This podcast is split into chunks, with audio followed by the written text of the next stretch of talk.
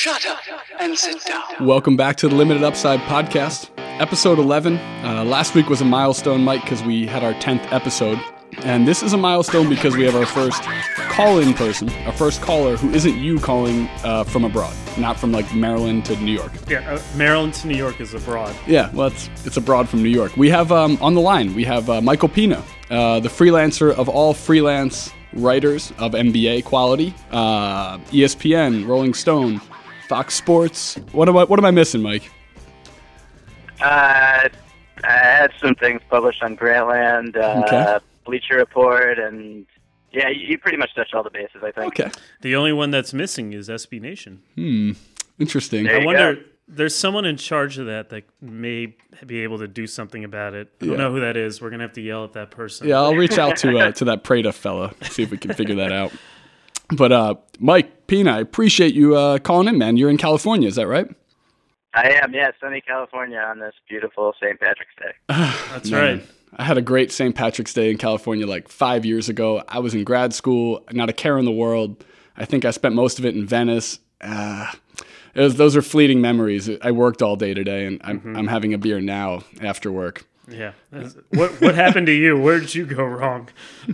I don't know, man. I wish I wish I had a good answer for that. I left California five years ago, and I think about going back every day. Uh, but that's that is a good segue because Mike Pina, you are a a Celtics fan by trait. You're from Boston, right? Yes, I am. Do both That- of those things.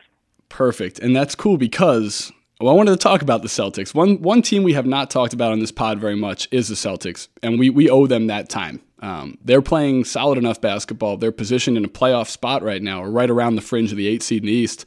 And I want to get your opinion on that, man. So, are they a real eight seed? Um, is that something I should start putting into my my sports brain that they're going to be in the playoffs this year? Well, I mean, I hope so. Yeah, uh, they're a really fun team. Um, they obviously don't have a lot of talent, which is something you, you need usually need to make the playoffs in the NBA. uh, but they're they're they're a sneaky deep team. Um, they're well conditioned. Uh, their bench is arguably more talented than the starting five. uh, so six through ten is, I mean, you have Jay Crowder, uh, Jerebko. They're they're very versatile. Um, they they launch threes. They play smart, and um, yeah, they're just a whole bunch of fun. And and I haven't even mentioned Isaiah Thomas, who hasn't played uh, in the past few games, and they keep rolling along even without him. Yeah, that's uh, instead my man Phil Pressey stepping in and kicking butt. Uh, it's it's funny you started off that uh, that answer by saying, "Yeah, of course I want them in the playoffs." I'm not sure that every Celtics fan shares that opinion. Uh, you know, a lot of people are wondering whether it's better for them to kind of be in the lottery, uh, especially given some of the trades they made. Uh, why is a playoff spot a better thing than the a higher draft pick? Well, if if you're not getting a top three pick, just that's just this is just my opinion. If you're not getting a top three pick, then there's really no difference between 15th or the 10th, 11th, 12th, whatever it is that they would get if they were in the lottery. Um, I, I really like the you know when you make the playoffs. As uh, I'll use Atlanta as an example. Atlanta made the playoffs last season. Um, they kept all those guys together, and you saw what happened this year. And it's just uh, so as a Celtics fan, I would like to see them kind of uh, emulate the Hawks. Obviously, that's a ceiling that I don't think the Celtics could reach next season. Uh, but just being uh, staying deep and uh, kind of continuing on with uh, established continuity, which is kind of a uh, something that we're learning how to value even more every year. Um, so winning is good, and making the playoffs would be a wonderful experience for all the young guys on the roster. Yeah, I think I think you nailed it there. Um, there is something to be said for actually like gaining that experience, um, a building block such as a playoff run. And look, if they made the eight spot, um, they would play Atlanta in the first round. Talk about emulating a team, getting to see firsthand, you know how they operate and what got them to that number one seed. Probably would be good for the Celtics. I have some notes here, man. That kind of you you touched on exactly what I had written down here, which is that uh, they have 10 guys playing over 15 minutes a game in the month of March alone, uh, which which seems like something that doesn't happen in, in modern day basketball. Uh, Prada, Yeah. you're, you're a Wizards fan. They play like four guys. Well, they should play four guys. Instead, they play eleven. Right. So, Right. uh, yeah, I I don't know. It seems like a smart strategy for March. I Yeah. don't know if it's a smart strategy for uh, April, May, and June. Uh, but we'll see. You know, they're fun. I, I love watching them play, and I love their announcers. Like, I'm a Heinsohn guy. I think he's fun to listen to. Like, other people disagree, but I am all in on his Uh, the homerism. best. I'm all in on that. Like, uh, he doesn't lie about being a homer. Like, he gets made fun of on the broadcast about being a homer. So they're just a fun team to listen to uh, on the broadcast. Is Tyler Zeller good, though? That's what I can't figure out. Is Tyler Zeller actually good, or is he like just like it's March, everybody else is tired, he's stepping up, everybody else on the team can shoot, he has all the space he wants. It's a little inflated. I, I like Tyler Zeller. I've loved him all year. He's probably a tease right now. I would say. Um, he's not a rim protector, even though he's seven feet tall. But I, I, I can't think off the top of my head of any seven footer who runs the floor like he does, and he just wears guys out. And he's been doing it all season long. And it, he's a perfect fit in in Brad Stevens' system of just getting up, get after after uh, getting stops. They just push the ball up the court, and Zeller's usually ahead of his man, and it's it's really good stuff. I think it took us what ten, almost ten minutes to get to Brad Stevens. There, you must be thrilled to have him as, as the as the professor there, to have him as the coach of your of your fine organization. Um, I, I think it's one of the best things Danny Ainge has done, even almost more impressive than the trade that he made to bring in your big three originally, which which got you your modern day title here. But in getting Stevens, he lured somebody who I don't think had any interest and convinced him to take over a pretty bad situation, and that's already turned around so quickly. Um, tell me a little bit about what you see in Stevens, uh, Pina, that, that that kind of leads you to have confidence in the, in the future of the Celtics. It isn't just the you know Ainge is a good GM; it's a historical organization. What about Stevens? Always, uh, you know, kind of prides you on and makes you feel like this is the guy who's going to lead us, um, you know, to the next championship. I love Brad Stevens. Uh, it's it's it's funny because usually you don't want the head coach to be the face of your organization, but right now it just really couldn't be any better with this guy. Um, the plays he calls out of timeouts are wonderful. I saw a stat on Synergy that was I think the Celtics have the sixth highest uh, uh, efficiency in ATOs um, this season. Uh, he Who's the played. top five? I, you know what? I saw that uh, Monty Williams was number one, which absolutely shocked me. Yeah, he calls some He's cool good at stuff. that. Yeah, he is good at that. Yeah, if he could call play every single time, they they would have a really good team. I mean, I they need- do have a good team, but I they need would have two an- minutes. I can get you a good play. Just Yeah, give me two minutes. Yeah, it, well, they used to say that about Doug Collins, right? If he Yeah. if he called a play every single time, they would score every single time. Uh, but yeah, so that that's interesting that he's all the way up there. He's got a cool little roster to do it. Yeah, and uh, he, he he the the abil- his ability to integrate all these new pieces is it's I think you you you you called him a wizard earlier. That's exactly that's exactly what he is. I mean, they lose Rondo, who was the franchise player. They lose Jeff Green, who was their leading scorer. They lose Sullinger, who's their leading rebounder and a key piece of their front court. And I mean, they plug in Jonas Jerebko. Gigi Datome is like shooting the lights out, and it's it's crazy, and it's it's, Man. it's just a lot of fun. You- You're naming guys that like, and so we, the people who listen to this podcast, uh, I think we like to assume they're in the educated variety of the NBA fan. You're naming guys that they don't even know, and I appreciate that. Yeah, Um, Phil Pressey and Gigi Datome. Uh, quick sidetrack: Brad Stevens definitely looks like a med school student, right? Yeah. we had this discussion last podcast. And I said he would be the, I said he'd be the guy who would be the heart surgeon. no, he's too young for that. He's What, what do di- you think? You know, I I, I I actually was thinking about how you guys were, were debating the um the was it the district attorney or the Yeah. uh, public defender.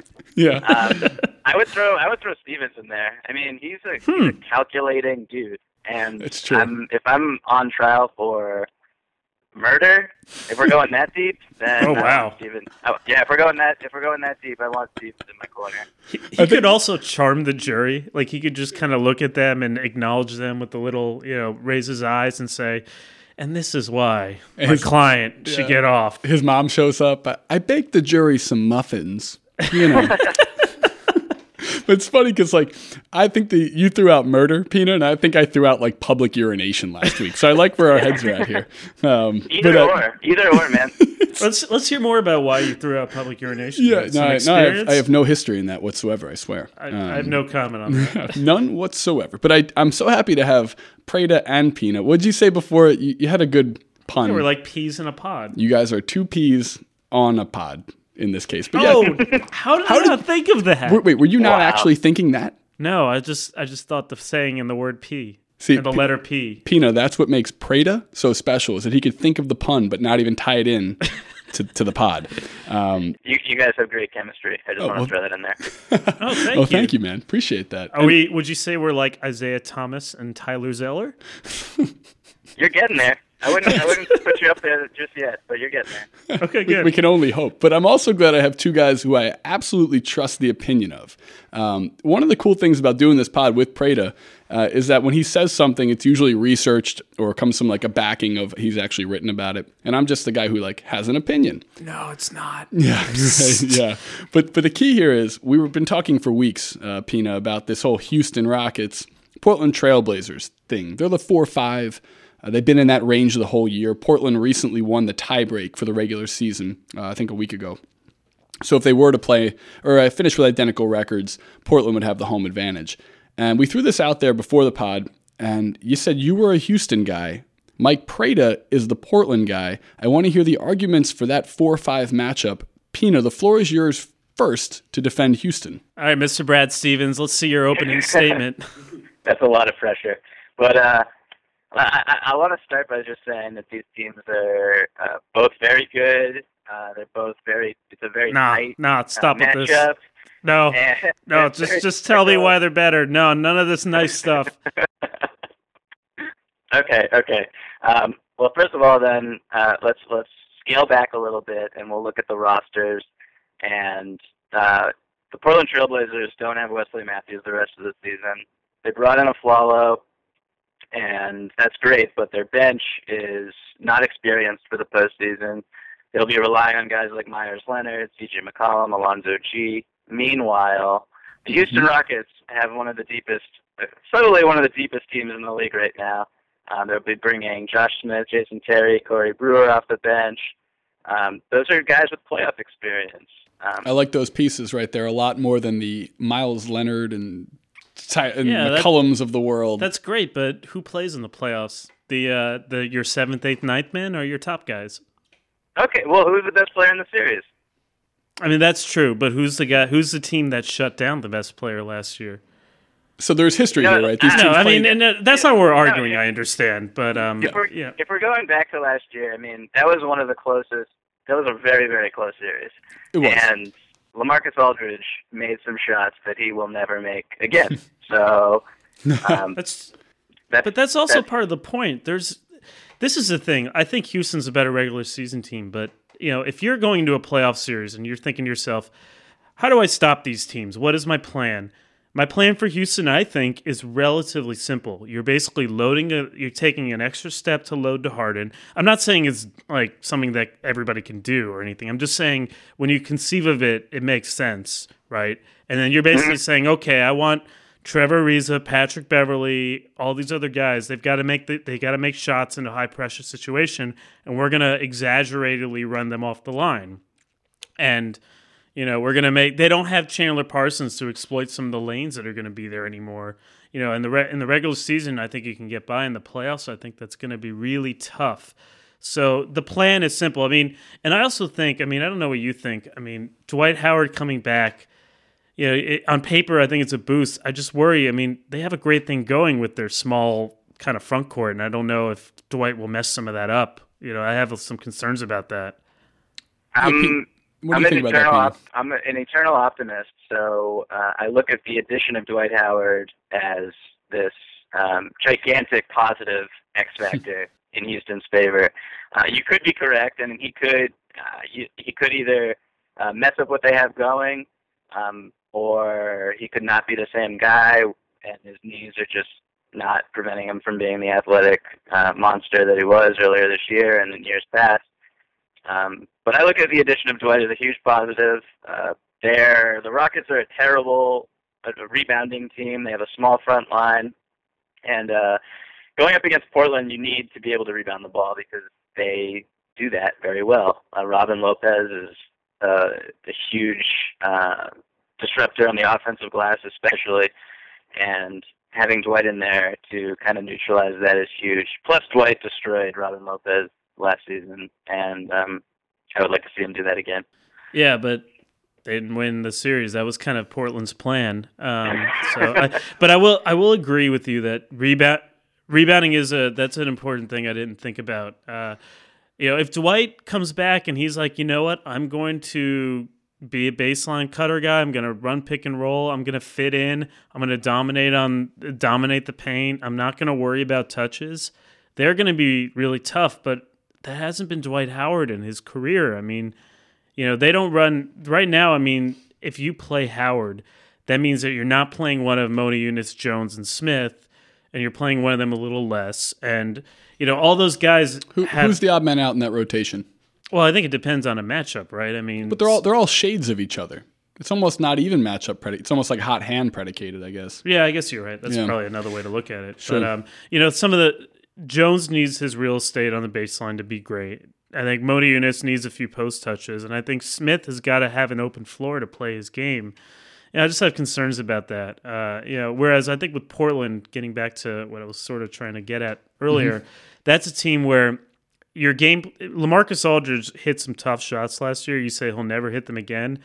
The thing is, though, Lamarcus Aldridge is going to get the shots he wants. It's very hard to deny him his shots. He shoot, he's like Rasheed Wallace. The ball Yeah. comes out from eight and a half feet above his head. Right. Yeah. I mean, and you might you might be able to kind of contest them better, mm-hmm. but he can hit tough shots. I mean, the only way you can really take them away is to front him and really be good with your weak side help. And that's really hard to do. So he you have no answer. You're basically your answer there is do the best we can and hope he misses. And then when you combine that with Lillard, who is another one of those, look, he can just hit 30 footers. It's the first time Lillard's been mentioned here. That's good. Yeah, he can hit pretty thirty footers. They still have. I mean, I know they don't have the bench, but they still have good, great spacing. Batum is playing a lot better. I mean, I think he was kind of the key of the team. If he's playing well, they're really tough. If he's not, I think they're beatable. Uh, you still have Lopez. Even even more so now with Matthews being out. for One sure. hundred percent. Yeah. So if all those guys are hitting shots, and that's the lineup you're going to see most of the time, you know, that's just there's no real offensive answer, defensive answer for that. I mean, you what is your game plan? How So- do you what what is your plan to stop Let, let me let me jump in here, Pina, because I'm I'm on your side here. I, I disagree with Prada. Um, I've been a Rockets fan this year for a number of reasons. I like James Harden a lot. Um, I have to mention the fact that usually a superstar, the best player in the series, which I think you hit on, Pina, is that that's the player most likely to steal a game on the road. Um, Portland's a bad road team. They're a 500 team on the road this year. They're 16 okay, and 15. they're they're an okay road team. Okay, they're, they're an okay road team. Um, Houston's a team third in the league in defensive efficiency. That usually travels pretty well. And when you bring the best player in the series with you in that traveling, I like that to steal a game, possibly a game one, maybe where the refs aren't sure how to call it quite yet. Harden gets to the line a little bit more than anybody else in the league. That type of advantage, I think, does travel well. And I also think the other thing with this series, too, is there there's a payback thing. Because last year happened, that makes it more significant this year. Yeah, I don't know in a series who would win. I'm just kind of thinking in terms of Well, that's the beauty be, of this speculation. They're who would be play. who would have a better chance of winning a, a series. A anyway, series. Okay.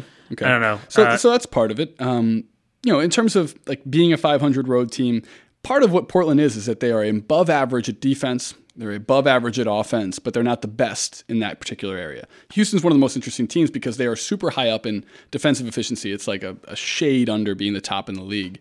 And then their offense kind of falls down a little bit, but it's because they've played in so many different types of situations this year. The Dwight Houston team was not a very efficient team. The without Dwight team has been significantly more efficient. I think they would go from like 13th in the league to like seventh. would they really? Yeah. But, Was that? Does that shock you? Yeah, it does a little bit. Really? Dwight's not like a particularly gifted offensive. No, I mean I, I didn't think they were that great, regardless. But anyway, Okay, but the, the idea though is that Harden is is so good and he's been so dominant this year. Uh, I think his uh, what EWA, what does that stand for? That's uh, wins uh, above replacement, basically, like how many wins he's affected effective win advantage. I think that's what it is. Is like just behind Anthony Davis, and that's not even fair because Anthony Davis is like six guys on the court at once. um, so, so Pina, I've always i am on your side here, man. I think Houston's a slightly scarier team. I think if you're um, uh, a Golden State or if you're a Memphis, you'd rather see Portland's team walk in the door than see James Harden's face walk in the door. Yeah, and you bring up some good points with uh, Houston's defense, which uh, I think you just said it was third in the NBA since uh, the All Star break. Um, mm-hmm. Meanwhile, Portland, I mean, the starting five with Afflalo, uh, the sample size isn't huge so far, and I know that it's difficult to integrate a new player into this into this uh, starting five that's played so many minutes together with Matthews there. Uh, but they've been getting shredded uh, defensively, and I think it's a real concern that they don't. They play very conservatively, and they don't. Um, they don't force a lot of turnovers, and um, I think that's a concern. And and uh, and yeah, scoring on Houston's defense, which is so much better than it was last season. Ariza over Parsons is, is a huge, it's a huge Big time. upgrade.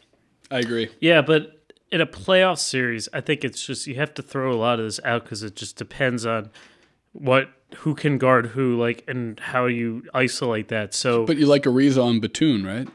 Yeah, I mean, I'm not saying when they play. I'm just saying the re- one of the reasons Portland was so tough for them is that you can't you can't hide Harden against Portland. Mm-hmm. You know they they they have three guys.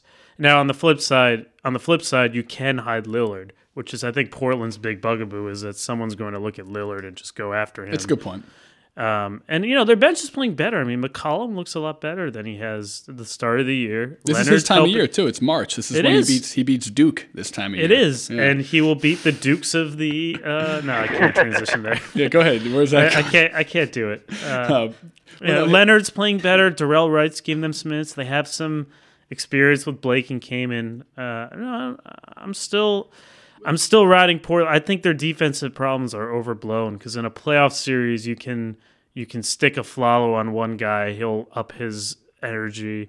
You can kind of Aldridge. You can do a lot more with him with switching on point guards and all this stuff. You know, you can kind of game plan a way to explain a lot of the problems that I think the dregs of a regular season kind of may cause. Re- real quick, um, who's the better coach in that series? Should they play? I think Terry Stotts is. Better yeah, than Cal? It's Stotts. It's Stotts. Yeah, so that, that might be an X factor. We can revisit that. This is a good argument to be uh, to be revisited because there's a good chance these teams do match up in round one, um, or if at the very least both teams can make some noise. And we shall see in the Western Conference playoffs. It should be wide open. Real quick, who do you think Houston's worst matchup is, Mike? From what perspective? Sort of like a possible first rounder, not like Golden State. Um, I mean, Memphis isn't playing very well right now, but that front line would probably eat eat the Rockets alive if Dwight isn't 100%. Um, so that's that's worrisome. Um, yeah, I agree with that. Pl- they haven't really played. I don't know. I'm looking right now at the the standings. Just making yeah. The West is the West is so tight right now. Golden State obviously just clinched their playoff spot last night, but Memphis is uh, let's see, Memphis is five games up on the Clippers, and that's the two to seven. Everybody else is in between. Yeah. Wow, that's tight. That's crazy. And then you have uh, let's see, Memphis is two games ahead of Portland. Portland is a half game ahead of Houston.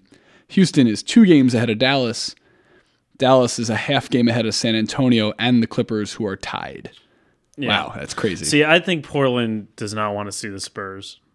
Yeah, I mean, who I wants to see the Spurs? yeah. the Spurs? No, I know. I know what you're saying, but like Yeah. I think some teams can handle the Spurs. I'm not sure Portland can. Uh, Portland doesn't want to see Memphis either, but nobody wants to see Memphis. your Lillard point gets gets exacerbated when you play a guy like Tony Parker, Mm-hmm. right? Because there's no hiding him. Parker will go at him nonstop. yeah, Um, you'd so- have to put Danny Green on him, or Right. Lillard on Danny On Danny- Green. yeah, exactly. I think the bigger problem is that the Spurs can guard Aldridge like very few teams can. I mean, that's the key to Portland. Sure. If you can stop Aldridge, you're you're golden. I don't think Houston can stop Aldridge. No, that's that's interesting. I want to I want to stay in the West. Um, Pina, one of the funniest things about Prada and I is that uh, he told me that the Utah Jazz were going to make the playoffs next year. Uh, two months ago, I'll give you all the credit in the Uh, world. one month that. ago. a month ago. Okay, well, still a long enough, a long enough period of time ago that uh, Yeah. it did supersede uh, Kanter being traded, and uh, and Mike has been ahead of the curve with the Jazz. Peanut, why why are they the best team in the NBA right now? And Prada, you can go after this because you've already you, you like the Jazz. Why why are the Jazz holding teams to like sixty five points, and making everyone look like toddlers? I mean, Rudy Gobert is uh, he's a good basketball player, and Yeah. uh, yes, he is. and and uh, but that that front line is great. I I love Favors. I really think this is kind of his. I wrote something a little while ago about him, and I, I really think that um, he's kind of been the, the last few years. The I, I wrote that he was the Meryl Streep of um, like breakout player lists. Sounds That's about good. Who's who, who wrote that? Was that? Did you write that? Yeah, and uh, That's good. I wish I thought of that. and I feel like this year he's finally he's winning that Oscar. This is the year that he he actually is breaking out, and So, so who is the Gordon Hayward of the? Uh, what, who does? Which actor does he correspond to? Man, I wish I had a good answer for that. yeah, I, I should not have brought that up without Yeah. a good answer. He's one of the better supporting actors in the league. I guess he's a lead role. he's like the Miles Teller. Oh, I like Oh. that. That's a good one too. That is good. Yeah, Man, These LA people know Hollywood. I know, I know. He has to be well versed. Uh, Pete has to be well versed in the world of the Academy Awards. well, the, the thing about the Jazz, which has been so interesting to, to, to me at least, was that um, when I look at teams that I think have a good chance of, of being successful next year, uh, there are a few teams that come to mind, and for like a myriad of reasons. So uh, the Knicks could make the playoffs in the East next year, even though they are a laughing stock of the NBA this year, because that's not going to be the same roster. There's be three guys who are going to be left from that team, and a healthy Carmelo, and a number one pick, and all the money they're going to spend in free agency. But the Jazz will be this team next year. They're figuring out that Rodney Hood can play. I gotta believe Dante Exum's going to keep getting better, and he seems to be getting a little better each game. Hayward's still a young guy, and Favors might be the youngest old guy in the NBA. He's been in the league now for what five years? And he's yeah, 24, Yeah, it's insane. He's 23 years old. 23 years old. Twenty-three. It's, it's amazing. That He's getting amazing. physically stronger still. A lot stronger. He hasn't even gotten close to his like mental apex, and yet it's he's getting better and better and better. And then you combine that with Gobert, who takes a lot of the stress off all those guys. If you get beat, it's okay. The tallest dude in the world is next to you. I mean, with the standing reach of nine foot eight, people are afraid to go to the rim. The Charlotte game last night, it, it reminded me of a, like a high school game when there's like a Division One power forward or center, and he's by far the best guy on the court, and the other team is legitimately afraid to go to the basket. And that's what it looked like last Yeah. night.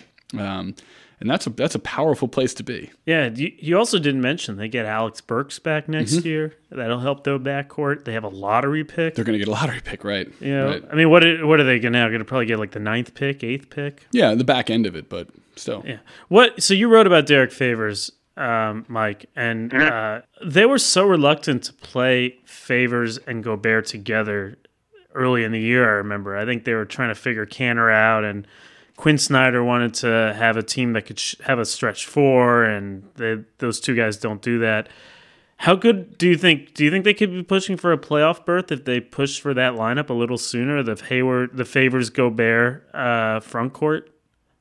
I think it will be. I think they're a monster defensively. I think. Uh, did you you mention Exum because he's he's really good uh, already on the defensive end. I think uh, his he has strides to go on the other end, but um, he's really splashing uh, some pretty high potential um, as a defender at the point of attack, which is great. Um, but but uh, Favors and Gobert are definitely an intriguing uh, front com- combination when Utah has the ball, right? Um, because I mean, Favors is trying to establish this mid-range jumper, and it's it's okay, but it's not really what you would like out of out of a modern day power forward right now. So I don't know. I mean, if if he can kind of solidify that, get up to uh, 38, 40 percent, uh, then it opens up a little bit of space. Uh, but but uh, I don't know. I mean, like I said, on uh, defense doesn't Yeah. seem to be a problem, but but So- uh, So, uh, Pina, one of the funny uh, other aspects of this is that I'm such a big Ernest Kanter fan. I think that he has offensive You're game. such a big fan of his. You don't even know his was- name. uh, whatever, however, you- Enos, Enos Cantor. Enos, Enos. He um, I, it was a guy. He has who, a like, twin brother in the uh, anti-state. What's who's like the complete opposite of State Farm, like the terrible insurance company Yeah, that doesn't throw Ernest. assist. Enos. Because because the State Farm's about assists and he never passes the ball. I'm you a- see what I'm saying? Leave him alone. he's a good, clean boy. Let him sleep in your bed, Mike. No, he's. Uh, I'm. I'm a fan of Kanter because I think that there's uh, plenty of guys in the NBA who don't play any defense. He happens to get picked on for not playing much defense, and then everything was kind of uh, you know exacerbated by the fact that the Jazz defense excelled so much when he left. It's sort of like one of those Rudy Gay trades where a team just starts excelling, hitting their stride when another guy is gone. But it's not necessarily because that guy was a bad player. It just wasn't the right fit for the team.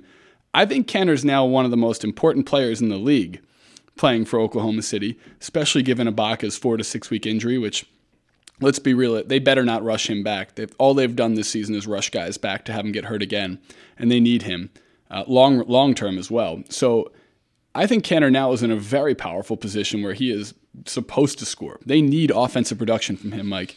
Now, you tell me, Prada, because you're such a big hater on Kanter. You, he sends me a, a, a clip of him just meandering around the court defensively last night. And I said, that's Yeah. fine. He had another double double, though. He he ran out on uh, you'll like this. Uh, did you watch the Mavs game, Mike? Uh, I saw the first half.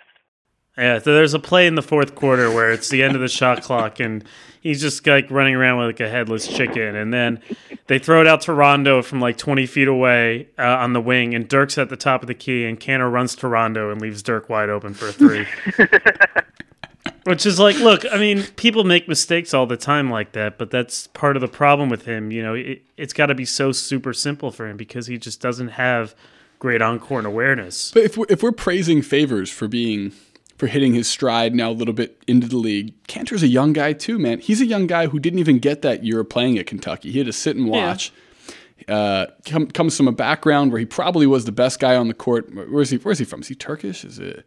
Where's he from? He's Turkish. Turkish, right? So he's coming from a background where, I mean, defensively, he was probably more than adequate his whole life, and offense was the thing that, you know, chicks dig the long ball, you know? yeah. Great Turkish accent. I can friend- tell you've been practicing that one for a long time. That's just my middle, uh, middle, uh, what's that, European Asian accent, that, that middle uh, Yeah. Eurasian accent. Yeah, no, but, you're right. I mean, he is young and There's more know, credit to be given than I think we, we look for his flaws. And we do that all the time with young guys who kind of haven't hit their full on stride yet. Yeah, are you a, are you a Kanter guy, Mike? Uh, I like what I've seen since the trade. Um, I think he's important. Like uh, like Ben was saying, I think he's an important piece right now, especially with the bucket down. Um, I would not want. Uh, I'm going to put my fan hat on, and I, I would not want the Boston Celtics to sign him this summer. Ah. But um, Dang it. I'm sorry, Ben. But It's okay. It's okay. Well, he doesn't really fit what they do, so I can see that. No, that's true. That's true. Like so. So tell me, uh, Pina, on a playoff caliber team, he's not even as valuable as say Brandon Bass would be to a team, is he? uh, are you just Is that an asking itch- if, if Kanter could be more valuable than Brandon Bass? Yeah, like on a playoff team. Like like this year. this though. year on Oklahoma City, year. who moves the needle more for them, Kanter or Brandon Bass? I think Kanter's a handful down low, and and he's really tough to stop. I mean, besides Adams, is a it's a perfect kind of situation for them uh, on both ends because Adams is just kind of like that that big guy who defends the post and Mhm. protects the rim. Um, so if Kanter's hitting shots and kind of bullying people down low, I like that. I like that for them. Um, I mean, I, I'm I'm just really depressed overall with what's happened in Oklahoma City. Um, Yeah, to Same. really focus on Enes Kanter. to yeah. It's, That's okay. They, they, this can bring Durant to Washington. Yeah, right. it's all everybody's going to be happy because of it. But we'll have plenty of time to yell about Kanter on other podcasts. Yeah, Uh, yeah, no, no. I think, uh, Pina, I think you hit it on the head. We we all have to put that fan hat on when you talk about Oklahoma City because as a, if you're a fan of basketball, you're a fan of Oklahoma City. I don't care where you're from. well- Uh, ah, come on, you root for guys like Kevin Durant. You root for guys like Westbrook who leave it all out on the court. Um, you root for the, the the middle of America team that doesn't have other fa- like. I- There's no football. I can't team root for their owners. I'm saying like, look, I, I have nothing against the Dallas Mavericks, but I don't like the Dallas Mavericks because I don't like the Dallas Cowboys. You know what I'm saying?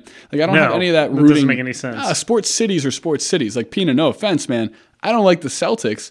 Uh, because I don't like the Patriots and I don't like the Red Sox. And when my dad was, you know, telling me about how and who I should root for as a kid, uh, the Sixers and Celtics actually mattered at the same time. Now, that in our lifetimes, that's never matched up. So I really don't have a reason to dislike the Celtics, but I, I do. It's a Boston Philadelphia thing. I don't have that with Oklahoma City because that they don't have anything else. So I root for them to succeed. It's uh, it's always been a team who I think neutral fans can can kind of flock to. Until they realize that their owners are horrible people. Are they? Well, that's probably a little harsh, but no, they're not great people. No, I'm not going to take it back. See, They're, and they're not good people. and, uh, but that that's okay. Um, one of the other parts of being a fan is that we, I, I- for at least uh, uh, for me, Mike, I uh, I try to anticipate and and, and uh, guess what guys are thinking on the bench, right? So the body language. Um, I wanted to talk about Kevin Love with both you guys because last Thursday was one of the best games of the NBA season so far. Uh, Cleveland San Antonio played what felt like a playoff game, even though it was just a regular season game. And there was one major part missing, and that was Kevin Love's presence in the game, um, and for the entire fourth quarter and overtime.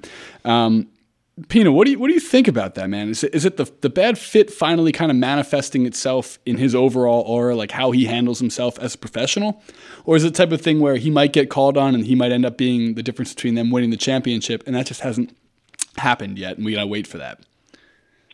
It's tough. I, I, think the situation is. Uh, I wouldn't call it a total full blown disaster or anything like that, but it's not been ideal. And I think before the season started, a lot of us thought that the pieces would fit better than than they have. And on paper, it makes so much sense uh, for to have him on the floor and spacing the floor with LeBron and Kyrie. Um, but I mean, he hasn't really played that well, and they haven't used. It's a combination of him, him not playing uh, up to his ability, and which I mean, is his back a problem? I don't. I don't know if if his back has been a problem all year, or, or Yeah. at least in recent weeks, how how much that's affected his game, especially rebounding the ball. Um, but uh, I, actually looked up this interesting stat. Uh, last season, he was the 30. He ranked 36th in true true shooting percentage last season, and this year he's 86th. And Huh. it's interesting because um, I mean his usage is lower, so you would assume that his efficiency would go up. And he's playing beside these superstars who attract all this attention, but it just doesn't work out that way. So. Um, Do you It- buy the the common? I hate this word, but I'm going to use it anyway. The common narrative that he's being misused. Um, so if you look at synergy, uh, he's in the po- they're using him in the post about, about a quarter of his possessions are post ups, and he's one of the better post up scorers in the league. Uh, and everyone wants that number to kind of go up a little bit. Um, how many touches he gets down there? Um, but I'm I'm fine with him being outside, uh, shooting threes. I mean, he doesn't he he's repeatedly said publicly he doesn't consider himself a stretch four, but I mean, basketball is a funny game, and even though you're a superstar, uh, in Cleveland, you're not really a, a, a superstar. That you need to just fit your role and do it what, what can best help the team win games. So, um, Don't you think that they can move him around a little bit more, though? I mean, what I remember from Minnesota what was so striking is not, you know, he, he did get a few more post touches. Uh, he certainly in crunch time, obviously. Uh, but they also used him like as decoy, and they had him running around in different sets. And they had that really cool thing they used to do where he would kind of take a handoff and then take a screen from Ricky Rubio and step back for 3 They did all these weird things, and a lot of the time it feels like I mean there are some times where you see the potential for him to be the world's greatest decoy unlocked, and they're the Cavs look really great when that happens. But there are just a lot more times I feel like he's just staying in standing in a corner. I mean, I don't know what you think, Ben. Yeah, no, no. So uh, that's a big part of this, right? Is that um, he's had 15 of his 64 games this year where he scored under 10 points. Now, that's fine if you're Rudy Gobert and you're putting 20 boards on the, you know, in the stat sheet and blocking three shots and or you're Nerlens Noel and you're, you know, getting seven deflections and four steals, but the thing is, when Love isn't putting those offensive production numbers out there, he's not doing it on the defensive end. That's never been a strength of his. And then when he's also stretching out and, and having to play that corner decoy, he's also not down low rebounding. So now you've taken away the two strengths of his game, his offensive ability and his rebounding game. And one of the aspects of his rebounding game is he's one, one of the better positional rebounders. It's not an above the rim rebounder. It's really hard to get that position when you're starting from 20 feet away from the basket. Um, there's other parts of this too. He's never played with a power forward who's crashing the rim. I'm sorry, a small forward who's crashing the rim like LeBron.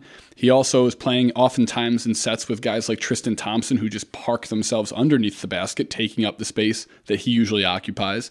So it's a weird fit, and it's up to Blatt to make that work. But the problem is Blatt's not. He's saying it is working right now. We are winning a lot of games. Therefore, the the odd man out in this equation of how we fit is love. Now, now, the question is, does that limit their overall ability in the end? At the end of the day, should they play the Hawks, lose the say first two games on the road uh, in the Eastern Conference Finals, and then have to regroup and say, well, what are we going to do to win this series? And the answer could very, very well be against an undersized team like the Hawks, more Kevin Love. At, at that point in the year, it's hard to make that adjustment.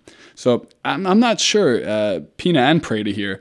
I'm not sure what the the necessary move is within the constructs of this roster that they put together now. Uh, in adding JR and adding Shumpert, adding Mozgov, you put a lot of different pieces around that do not complement Kevin Love at all. Um, so it's it's definitely one of those things that I'm not sure there is a real answer for that needs to play itself out. But those valuable crunch time minutes, the fourth quarter and overtime of the game against San Antonio, where you can find those things out that do parlay into a playoff scenario, he's not on the court, so you're not figuring anything out. All we learned was that Kyrie Irving is a and look, I, I got to raise my hand. Yep. Mike, I'm. Here we go. Pray to. Bring right, it here on. we go. Let's Yeah. go. All right. So Let's go. Uh, I've been pretty outspoken about my. Um, I think Kyrie is an incredibly gifted player, but I don't think he's a good point guard. And I think that one of the things I have said in the past that he's a he makes a tremendous scoring guard, and it really depends on putting Wasn't the right pieces. Your, wasn't he off your All Star team? He was not on my All Star team. He's the only, I guess he's got the two highest point totals in the league this year now at 55 and 57. And the fourth quarter and overtime of the game against San Antonio was probably, I don't know, one of the five or six best offensive performances I have I have ever seen. Uh, Barkley said the same thing. Uh, LeBron had this one play in the middle of the fourth quarter where he he took a, a rebound, he threw it up ahead to Kyrie, and I think he said something like "You go, boy," something like that, and you could hear it. It was audible, and from that point on, it was that's what it was. It was Kyrie playing at Duke. Uh, I bring I brought this up a number of times. I saw Kyrie playing against Michigan State at uh, Cameron Indoor, and it was like that. It was just a bunch of guys watching him destroy everyone else. So he has an, uh, an ability that, man, I I don't know, Pina. How many how many guys in the league realistically could get 50 and do so in a way that Kyrie did, uh, like he did the other night? I that's a very small number. I would I would Right. put. I mean, yeah, you talk about like the just hitting shots with a hand in his face, and not even like the the fingertips just like inches away Hmm. from the ball, and he just it's like the defender isn't even there, and he was it's like against the Spurs. That's one of the best defensive teams in the league with some of the best individual defenders. Yeah, And, and Mhm. late in the game, they were switching um, a lot of pick and rolls, and Kawhi Leonard ended up on Kyrie. And I think Kawhi is uh, probably the best, in, in my opinion, is the best perimeter defender in basketball. And I mean, Mhm. Kyrie just diced him up. It was like, yep. you know, what are you what are you gonna do with this guy? He's, I mean, I, I I've always really liked watching him. I thought he, he's been he's been marvelous the past couple of years. Um, I, I kind of don't really. I, I understand the, the the statements about how he's not a true point guard or, or, or a quality guy you want running the team or running the show, but I really don't. I don't really care at all. I, Yeah. I just think Yeah, nah, Ben Ben was wrong all along. It's okay. Ben was wrong. Mike was right. Thank in, you. in this in this regard, and I, I will give you that. But I will say he does benefit from the fact that uh, LeBron No, is, no, is no, his, no, no, no, is no, his- no. We're done. Okay, That's fine, it. fine, fine. Yeah, but you know, you bring up a good point earlier. It's like, you know, yeah, they, they've got LeBron, they've got Kyrie, and they're both playing great. They have uh, J.R. Smith playing well. They have Shumpert. They have Mozgov. You know, if it gets tight, though, you know, is this inability to maximize Kevin Love going to cost them? And I thought it was interesting in the last Hawks game that was a couple year, a couple weeks ago. They there was a stretch in the third quarter where they started to use Love as kind of this pick and roll decoy where he ran away.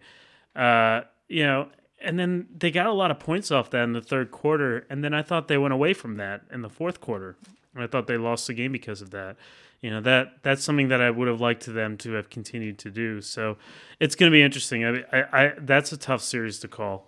Yep. No, I agree. Um, I want to get a few things uh, running a little low on time. So, Pina, I wanted to ask you, man. You just wrote a um, a piece for Rolling Stone on on Kevin Garnett, and and I've been pretty outspoken on KG. I, I've always said like in another world, he's the guy who you know you, you get cigarettes from in prison, or who like he's the bad guy who like he's he's beat up everybody in your high school. I've never been a huge Kevin Garnett fan. I look at him as a bully, a bad guy. But you do seem to think he is the exact opposite. He's the guy you need to have on your corner, the guy you need to have in in your uh, t- to help make those younger players understand what being a professional is like. And after reading your piece and I want you to talk a little bit about that. I, I tend to agree with you. I think you did a really good job of shedding light on on the positives, the the other side of Kevin Garnett that actually is uh, a really good person.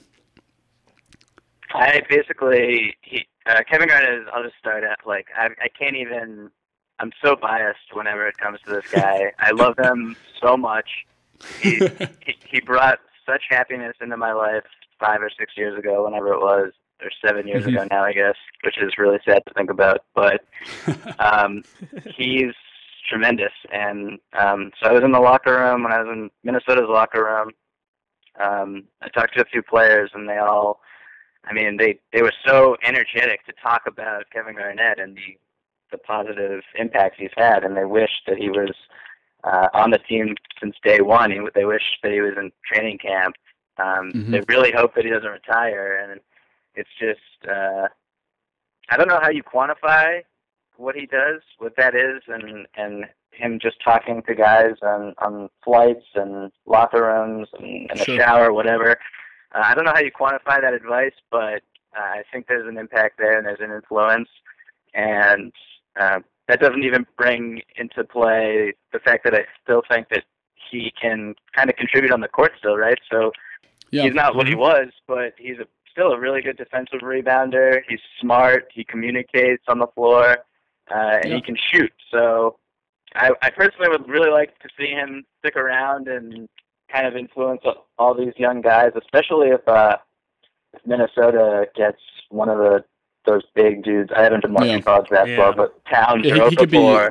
I mean, yeah, that would be you got to keep him around. Yeah, no, I I look at uh I think I look at Kevin Towns and think like he's Carl sort of, Towns. Carl, Carl, Carl Towns. Why am I? All, I'm all messed. yeah, I'm, I'm just screwing. Ke- Kevin Towns also the State Farm brother. It was a God. You know what's funny? Kevin Towns was a player at my high school. That's why uh, I screwed that one that, up. That, My I know bad. you were but thinking of Carl path, uh, past athletic glory.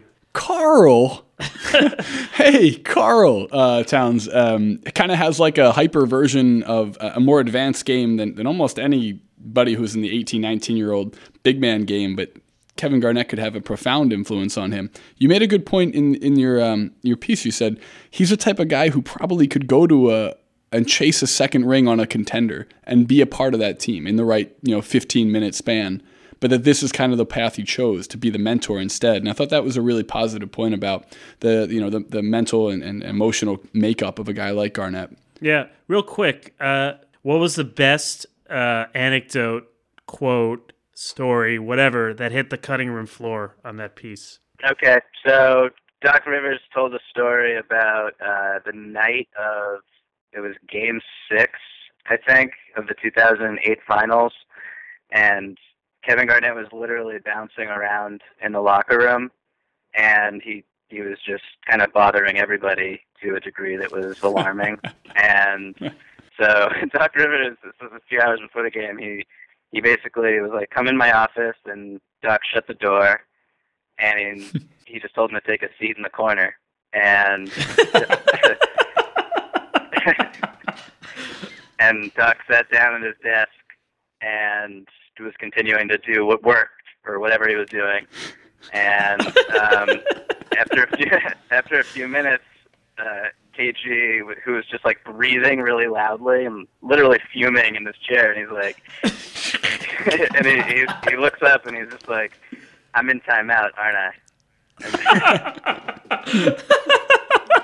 that's fast. That's that's fantastic. Go sit in the corner, KG. because in your head you have like I'm picturing like a little kid looking sheepish, but it's like a seven footer. It's like you know how when he does his thing where he's uh, against the stanchion and he puts his head. Yeah. Like, I imagine him doing that in the ceiling. next to the wall. That is a great story. Uh, Um, that is fantastic. Good stuff, man. Um, last couple things. I got to plug a piece on SB Nation uh, that's running today. We put it up today. Uh, it's uh, called The Countdown to March The Life and Death with a Small Town Team. Um, it's about the Valparaiso college basketball team, but more importantly, about the Valparaiso High School and the people around the community, the city and town of Valpo. It's written by one of my best friends in the whole world, Justin Paul, another great freelance writer. Uh, so I'd I ask everyone to try to read that, try to get it out there and, and share it with your friends. It's a really good piece. And if anything, it'll make you remember high school, what it's like to be from uh, a small town, uh, maybe if that's middle America or in the suburbs, wherever you may be from. Probably touches a number of emotional chords. But um, I want to get uh, lastly, lastly from both of you. We talk NBA so much. Who's winning the NCAA tournament? Mike Prada. I've watched five college games, so I'm just going to pick Kentucky. That's Kentucky? Okay. Now, in my bracket pool, I'm picking not Kentucky because I feel like that's a losing strategy to pick Kentucky. Mm-hmm. So my bracket pool, I'm picking Arizona. Okay. Mike. Ah, Jesus. That's exactly what I was going to say. Except I, uh, I've watched. Uh, I watched one possession of college basketball. this year, Wow. and it was. this makes uh, me the, the aficionado. I mean, yeah, you are. I, I thought I avoid. I watched like Michigan State, Maryland at the gym. That was my fifth college game. No, I was watching. I flipped to. I was cooking dinner and I flipped to um, Duke UNC, and uh, I saw Okafor sprain his ankle, and then I changed the Oh. channel. That was literally the, Perfect that's literally the only moment of college basketball I've seen this season. So on that note, you're also picking Kentucky, I'm assuming. Yeah. Yeah, Oh, Arizona. You said Arizona. I apologize. Yeah, I was. I was actually. I, I don't want to take Kentucky because then I figure that whoever everyone's going to take Kentucky, and if they win it all, then all the other points in the first round, blah Mhm. blah blah, it gives me no chance Right. of winning. So I'm. I got to play play it risky. So um, I'm thinking either Arizona or I guess Wisconsin. Wisconsin's cool, Mhm. right? Yeah, yeah, and they're they're both in the uh, they're both in the Midwest, I believe. Oh, then that Uh, Who are not you work at all. Yeah, well, no, but they would play in the Elite Eight, so one of them would come out to the Final 4 and then the winner of that would play Kentucky in the in the Final Four. Who do you got? Um, all right, so I watch I watch a lot of college basketball, Mike. Um, Kentucky is the best team. They they can win in the most um, most different ways. They have shooters, they have size, etc. They have four guys or three guys who will be drafted in the top ten, whatever it may be. Um, two things stick out for me. Wisconsin could win um, if they can get uh, Kentucky or whoever they play, literally in any one of the games, if they can get teams to play their speed, run their swing offense, keep the game in the 50s, 60s, they could win. Kaminsky could bring out any of those big guys to the three point line, create space that doesn't usually exist. That's Wisconsin. UVA on the other side of the bracket could do the same thing, but from more of a guard oriented play. But it's those teams that can change the game. You're not going to beat Kentucky at what they do. Uh, Duke isn't going to go and win in against the Kentucky playing down low with Okafor. He'll get overwhelmed by the size. Um, so yeah, I look at it like it's going to have to be a team who can slow it down, make it different. So UVA on the uh, out of the East, uh, or maybe Wisconsin uh, out of the, out of the Midwest, but I, I think Kentucky wins it. Um, but uh, I don't know. I'm just excited for it, man. I read that Valpo piece, started getting me excited for March Madness. It's a good time of year. It helps take us away and then segue right into the NBA playoffs. I know both of you guys will have all of your attention on the NBA the entire time. Uh, Yeah, sure. Right. Um, but uh, Mike, do you have a, a prediction? Uh, pray to that is. Do you have a prediction, bold prediction for uh, anything that's going to be Oh, coming yes. up in the next week? This week's bold prediction. Last week's didn't work out so well. Just I, quick, uh, quick recap. Last week, Mike picked uh, Willie Green to have some like random amount of points, and That's six points. and he had a he had a did he a DNP? Yeah, he didn't play. Okay. I, I predicted he'd go six points on three of eight against Milwaukee, and he uh, didn't play. So what's this week's? So this week, this week, I predict Sacramento Kings big man Jason Thompson will score four points and grab three rebounds in 21 minutes in Friday's game against the Charlotte Hornets off the bench. Take it to the bank. Uh, man, that's all the time we have for this week, unfortunately. But I'm Ben Epstein. I'm here with Mike Prada. Nick Offenberg, as always, our technical producer, helping us make the sound quality what we want it to be and allowing us to technologically call in someone like our special guest today, Michael Pina. I really appreciate you calling in, man. I know it's a time difference and you're a busy man freelancing for every sports publication that exists, so I really appreciate it, man. To our listeners, please subscribe if you can to our podcast. It's on iTunes. You can follow us on SoundCloud. We're also up on platform. Join the conversation. Get in there, give your comments. Mike and I do respond, usually hate filled. Well, not all the time hate filled. That's at sbnation.com backslash NBA and then also on Twitter. Where can you find yourself on Twitter, Prada? You can find me at uh, Mike Prada, spelled like the handbag company, but not pronounced that way. Mike Prada, SBN on Twitter. Uh, Mike Pina, where can we find you uh, socially? Uh, at Michael V. Pina. People, follow him, follow Prada, follow Pina. and until then, stay tuned for the next episode of the Limited Upside Podcast on SBNation.com.